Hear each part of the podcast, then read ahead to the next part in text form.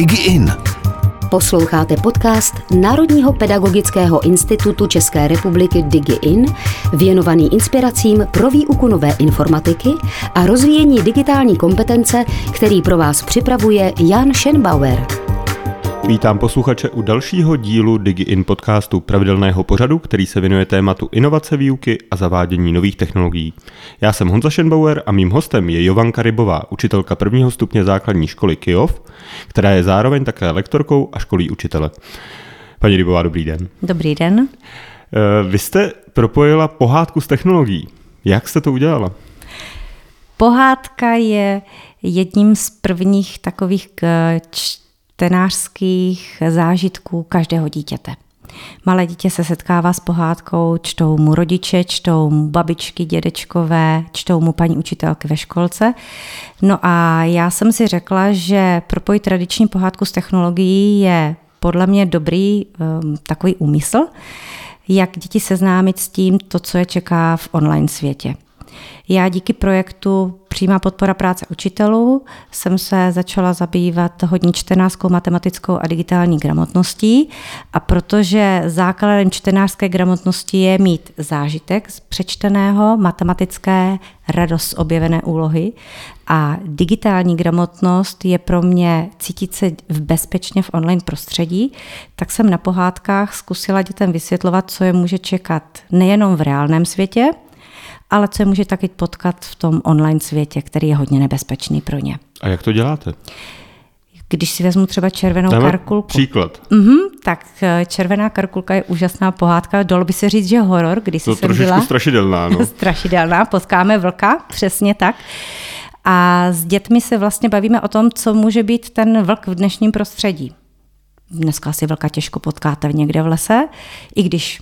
můžeme ho potkat někde v Beskydech, zatoulal se třeba ze Slovenska, ale vlkem může být kdokoliv neznámý, neznámý člověk. Může to být najednou úraz, děti zjistí, že něco takového se nám v lese může přihodit. Může nás zaskočit třeba počasí. A tak se s dětmi bavíme o tom, když potkám třeba neznámého člověka, co, co udělám, že můžu vlastně někomu zavolat. Cítím se bezpečí? Necítím. Rychleně zvednu sluchátko a zavolám. Nebo můžu se někde schovat, což je nejrychlejší. Mám-li třeba nějaký úraz, můžu využít aplikace Záchranka. Tu dneska využíváme ti, kteří cestujeme třeba. Nebo můžeme třeba, může nás zaskočit počasí. No a jak, aby nás nezaskočilo? No, že si předtím třeba najdu na Aladinu, jaké to počasí bude. A vezmu si teplejší bundu a, a třeba dobré boty. Jak starým dětem tohle to ukazujete? Malým. Od první třídy. Od první třídy jim ukazujete mm-hmm. aplikaci na počasí, mm-hmm. aby zjistili, jak je... A dokonce, i když se ztratím třeba, tak vlastně děti ví, že mají aplikaci v Google mapy a že najednou můžou pomocí G P S signálu najít to místo, kde třeba se nachází, a můžou se zorientovat. Neznají mapu. To po nich asi nikdo z nás nechce, ale snažíme se jim vždycky ukázat, jak prostě z takové situace takzvaně vybruslit.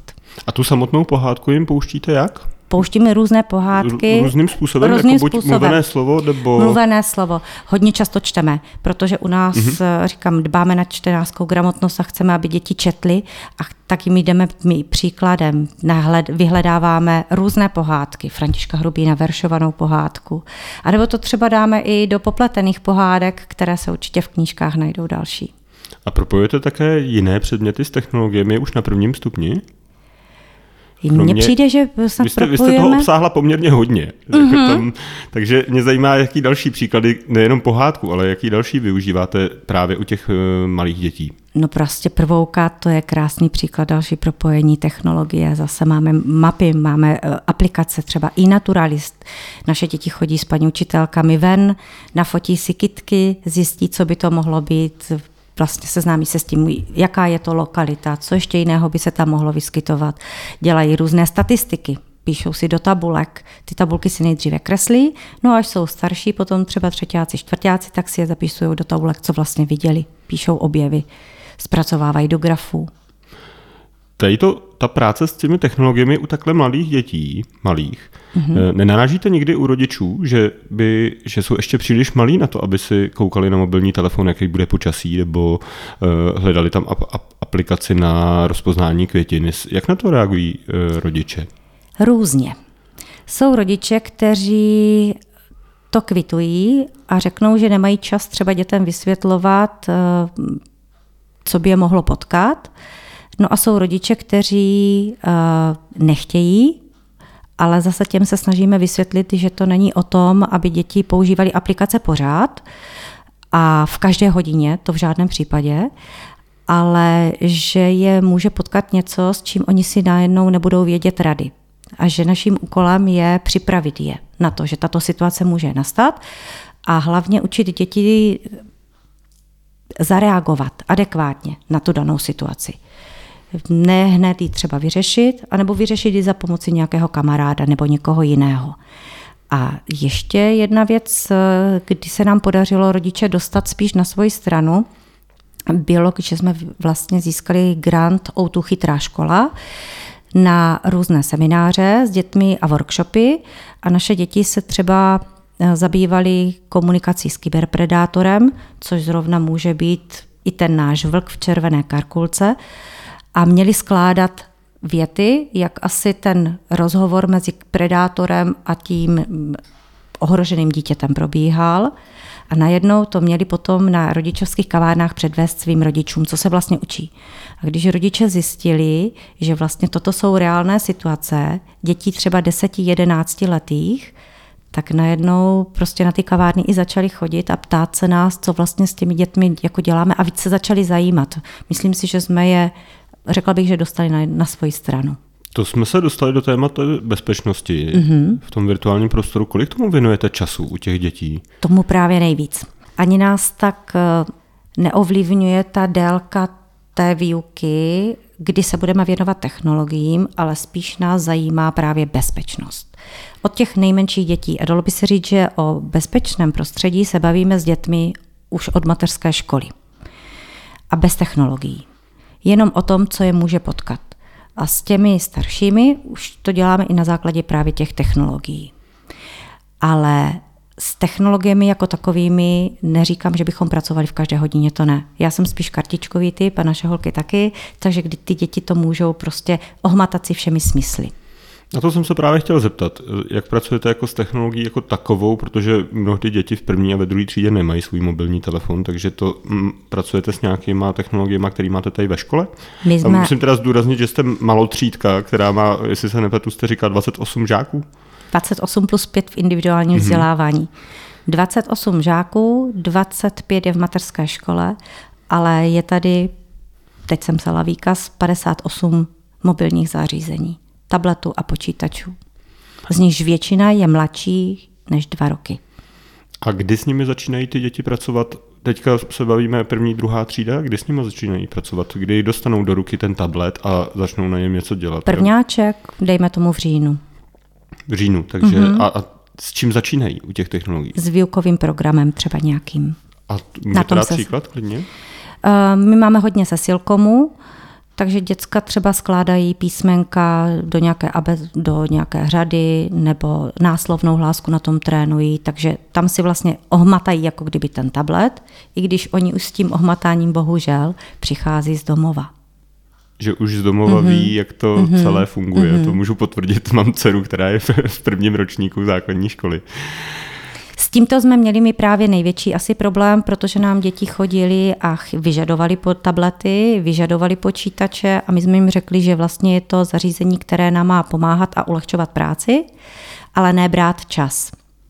Takže to není na hru, ale na práci. Ano, a kolik procent času třeba se pra, vy jako učitelka pracujete s technologií ve výuce a kolik procent pracujete bez ní? Já jenom abych věděl, jestli to je jako řádově. Je devadesát procent bez. Be- je to jenom, mm-hmm. je to jenom mm-hmm. krátká, krátká... Je to jenom krátká doba. Vy jste malotřídka, ve které se s... je souběh několika ročníků mm-hmm. najednou. Jak, jak se v takové třídě učí a jak je to, jak je to náročné zvládnout vlastně několik uh, ročníků najednou a několik předmětů? Je to hodně náročné. Je to hodně náročné na přípravu učitele. Já jsem učila dvacet let na běžné základní škole, kde jsem měla homogenní třídu.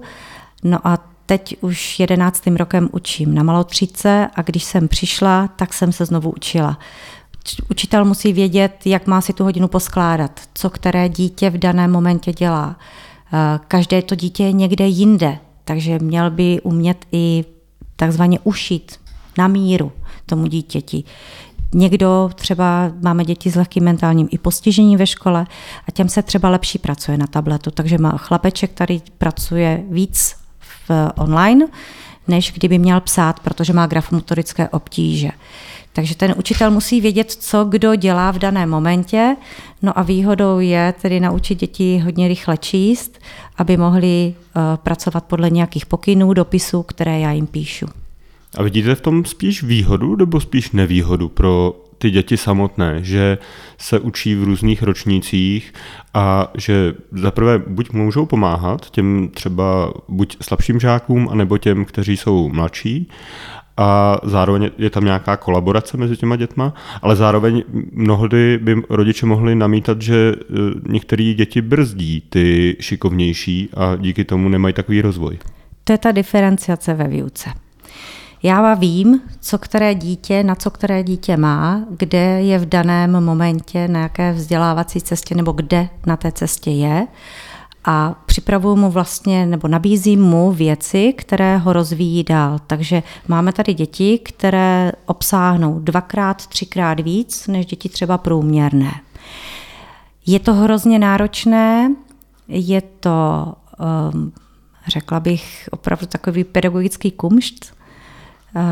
Je to kus práce, učitel si musí najít svoji vlastní cestu, není možný najít nějaký univerzální prostě říct, takhle se to má dělat, to prostě nejde, to v těch třídách nefunguje.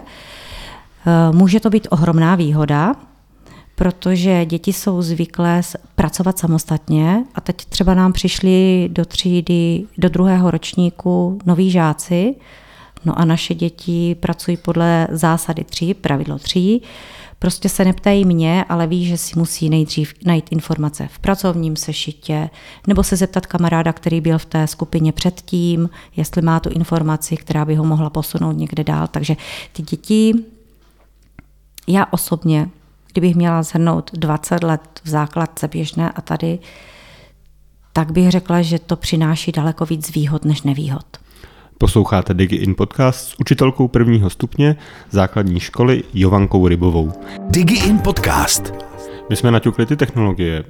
Jak pracujete s mobilními telefony u dětí? V podstatě mě jde o to, jestli je můžou používat v hodinách, nebo jestli je mají mít vypnuté a v kolika letech ty děti přicházejí s těmi telefony. Starší děti můžou používat svůj vlastní mobilní telefon. Ale dodržují samozřejmě pravidla, která si dáme na začátku školního roku, takže nezneužívají. Nesetkali jsme se asi s tím, že by děti zneužívaly mobilní telefony k něčemu jinému.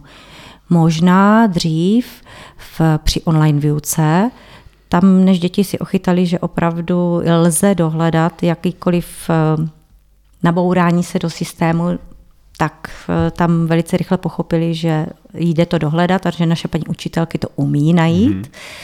Tak se nám to stalo jedenkrát a od té doby nikdy už. Takže telefony můžou používat svoje, ale používají je spíš starší děti. Mladší, to znamená první, druhá třída, telefony ani nemývají ve velké většině. Setkáváme se s tím, že děcka nám přijdou s telefonem asi poprvé ve třetí, ve třetí třídě. Dřív ne. Navíc ty rodiče si pro ně chodí a mají telefony na nás, takže nevidí důvod, proč by ten telefon ty děti měly mít.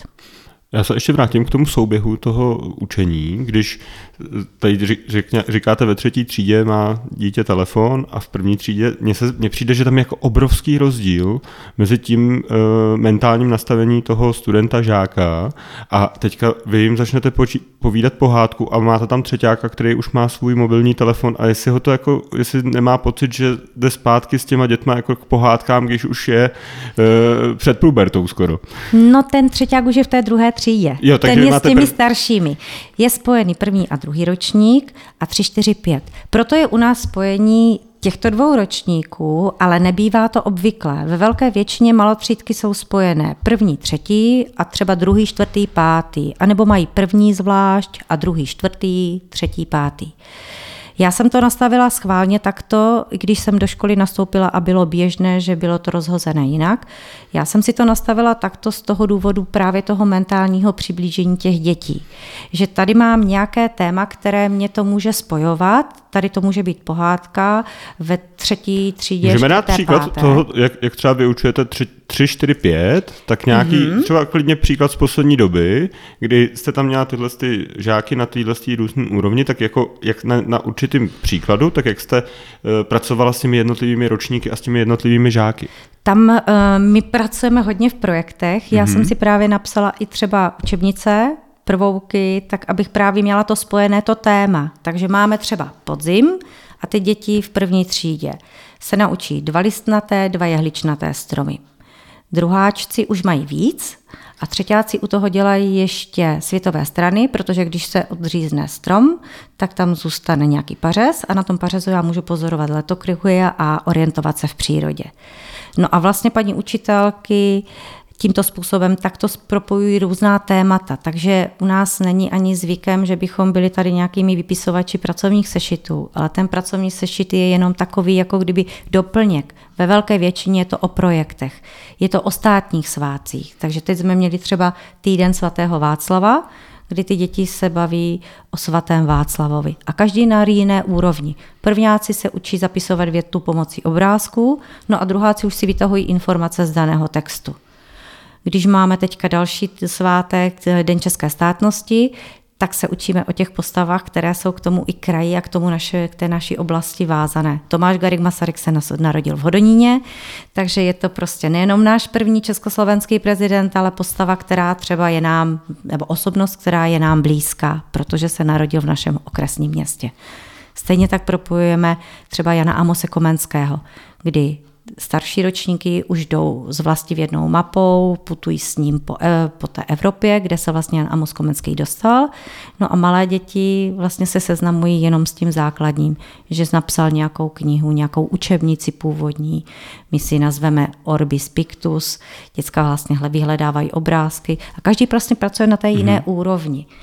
Starší už třeba pracují s Q R kódy, mají takzvané aktivity, kterým se říká běhavka, že si doplňují informace, takže si ty Q R kódy načtou, zjistí, co se tam stalo, doplňují neúplný text, pak s tím textem pracují třeba v dílně čtení.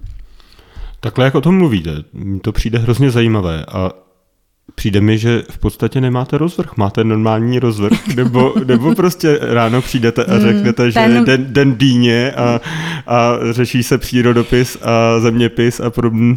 No projektový, protože dneska máte jasně, odpoledne z dýní, jak jste říkala. Projektové odpoledne, to je jenom takové završení toho daného tématu třeba, ale projektové vyučování jako podstata je ta, že se tam bude probírat jak český jazyk, tak matematika, tak prvouka, výtvarná výchova, hudební výchova, děláme do toho věci z keramiky a všechno se to vlastně propojuje a jenom to završuje nějaké téma dýně. No a teďka mi odpovězte na tu otázku, jestli teda máte klasický rozvrh, anebo jestli, jak probíhá ten týden u vás ve škole nebo den? Každý den začíná jestli komunitní... Jestli tady máte zvonění třeba. Nemáme. Nemáme. Každý den začíná komunitním kruhem, kdy s těm dětem máme nějaký ranní dopis, kdy si ho přečteme, můžeme na tom vyvodit i učivo, nebo zrovna s dětskama potřebují něco zopakovat, takže někteří si klidně napíšou nějaké opakování. No a pak jsou takzvaná centra, kdy hodinu a půl v bloku se jedna skupina věnuje českému jazyku, jedna skupina matematice a jedna skupina, dalo by se říct půl na půl, zpracovává český jazyk i matematiku jako badatelé. Objevují nějaké věci, programují roboty, třeba bíboty, nebo programují uh, ozoboty. No a vlastně na konci toho bloku si sednou a předávají si informace. To znamená, co se dozvěděl v češtině, co se dověděli v matematice a co se dověděli v badatelích. A tak se to za ty tři dny vlastně vystřídá ty děti v těch centrech, a promíchají ten blok trvá se. Jak dlouho? Hodinu a půl, mm-hmm. vlastně dvě hodiny. A to máte kolik bloků za den? A v rozvrhu... Dva, dva jeden bloky? blok, každý, každý to dítě, každá ta skupinka si projde jedním blokem. A na závěr prezentují to, co vlastně se dověděli, prezentují svoji práci a tím vlastně učí ostatní děti, co se v těch mm-hmm. tématech oni dozví, až tam do toho centra přijdou. A mým úkolem je, že pokud něco objeví, třeba, já nevím, skládání z dřívek, z hejného matematiky a objeví to, tak mým úkolem je najít nějaký složitější třeba úkol, tak aby jsme jim zase ukázali, využijte těch poznatků, které vám vaši spolužáci předali a posuňte se dál. Což znamená, že oni mají hodinu a půl blok a potom z toho bloku těží v dalším, v dalším vyučování. V dalším vyučování. Aha. Vy jste také lektorkou, učíte učitele. Co, na co se vás nejčastěji ptají učitele prvního stupně? Co, s čím chtějí pomoct a z čeho mají třeba obavy? Obavy měly při zavádění nové informatiky, nebo mají je při zavádění nové informatiky, jak se s tím poperou, jestli opravdu z toho vzdělávání vypadnou takové ty kancelářské věci jako Word, Excel, tak my jsme jim vlastně, nebo snažím se jim ukázat, že to není pravda, že klidně můžu naučit základy Wordu v českém jazyce. A vůbec to není o tom, že by musela využívat veškeré ty ikony, které tam jsou. To znamená, stačí mě jenom úprava toho písma, stačí mě formátování, jednoduché formátování, stačí mě velikost toho písma. Že když budu dělat s dětmi třeba tabulky a grafy, že si můžu využít Excelu. A vůbec nepotřebuju žádná makra, žádné velké tabulky, protože to, až budu potřebovat, tak se to doučím. Ale a vím, s tím, že vy už pracujete v rámci těch bloků, třeba v rámci ano. prvního stupně? Už ano, za... ale dělají to starší děti, starší nedělají to samozřejmě prvňáci. No, že třeba čtvrťáci, páťáci. Že... U páťáků, čtvrťáků je úplně běžné, že se vlastně seznamují s PowerPointem. Dělají prezentace. Takže v letošním roce naši páťáci, čtvrťáci a páťáci mají vlastivědu, mají dohromady a zpracovávají kraje. Každá skupinka, každý člověk si vezme, každé dítě nějaký třeba kraj nebo město a zpracuje na základě nějakých kritérií v PowerPointu jednoduchou prezentaci. Pár slajdů, kolik paní učitelka dá jako kritérium, co na tom slajdu bude. Naučí se stahovat obrázky, naučí se ukládat tu práci. Takže není potřeba, abychom tímto se zabývali v informatice a v informatice děláme právě jiné věci. A jak reagují učitelé na takzvané malé revize R V P?